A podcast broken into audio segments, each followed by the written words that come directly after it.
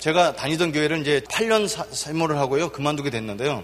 단기 좀 마지막으로 데리고 갔다 오면서 마지막 마무리를 하려고 했어요. 근데 그게 소문이 나갔고 처음엔 조그맣게 하려다가 중등부, 고등부, 청년부까지 한꺼번에 가게 됐습니다. 중등부 부모님들이 들고 일어난 거예요. 선교사님, 왜 중, 우리 중등부 애들은 안 데리고 와? 저는 고등부 담당인데. 그럼 데리고 오세요. 그런데 교회에다 안 나오는 애들 데리고 오는 거예요. 얘 좀 단기 선교 가서 사람 만들어 달라고. 그래서 제가 영어로 된 사용 나눠주고 이거 다 암성 못하면 못 데리고 간다 그랬는데 그걸 다 암성해 오는 거예요 또. 그래서 38명을 할 수 없이 데리고 갔어요. 첫날 집회를 갔는데 다 자는 거예요. 그래서 어떻게 해요? 이제 혼내놓고 그 다음날 아침 일찍 좀 우리가 의약품도 나눠주고 오는데요.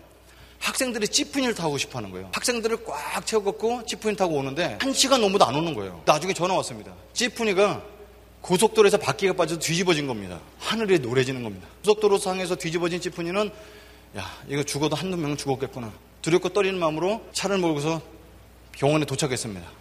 아이나 달라 아이들 중에 벌써 나왔는데 아이러브 필리핀 써 있는 파란, 파란색 티셔츠에 빨갛게 되어 있고 이걸 어떻게 하지? 인사 사고는 없나 가서 봤는데요. 다행히 죽은 아이는 한 명도 없었는데요. 그 아이들이 간호사들이 일대일로 붙잡고 사형리를 전하고 있는 거예요. 그거 보고 눈물이 핑 도는 겁니다. 그래서 야 이거 어떤 일이냐 이거. 그래서 제가 거의 약해질 수 없어 저녁 때 와서 그대로 집회했어요. 한 명도 조는 애들이 없는 겁니다. 끝난 다음에 간정을 나누는데 그 상황에서 살려주신 분은 하나님이시라는 거죠. 부모님들이 와서 어떻게 사람을 변해? 여러분, 하나 사람은 사람 못 변해, 변화 못 시킵니다.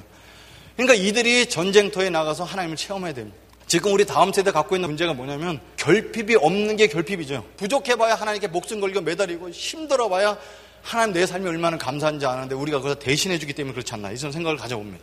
그래서 우리는 다음 세대들에게 전쟁터에서 싸워보도록 내보내 보내야 됩니다. 깨져보고 내 힘으로 되지 않는 것 이런 것들 체험해봐야 주님 앞에 매달리게 되죠. 지금 그럼 우리 다음 세대 사람들을 위해서 우리가 그 세대를 끌어올리려면 무엇이 필요하겠냐는 겁니다. 첫째는 기도가 필요하죠. 뜨겁게 기도해야 됩니다. 근데 기도 가운데 가장 먼저 기도해야 될 기도의 대상은 내 자신이라고 생각합니다. 다음 세대들이 진짜 체험하고 보고 싶은 것은요. 복음을 듣고 싶은 게 아니라 복음을 보고 싶은 거예요. 근데 복음을 누굴 통해서 보냐면 우리들의 삶을 통해서 본다는 사실입니다. 우리 자녀들에게 비춰지는 그 삶.